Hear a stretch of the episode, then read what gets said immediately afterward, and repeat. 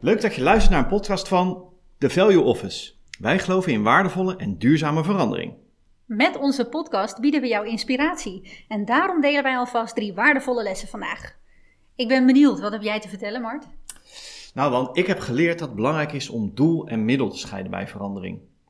Want wat ik vaak tegenkom is dat een nieuw systeem tot doel wordt verheven in plaats van de betere klantbediening die we voor ogen hebben.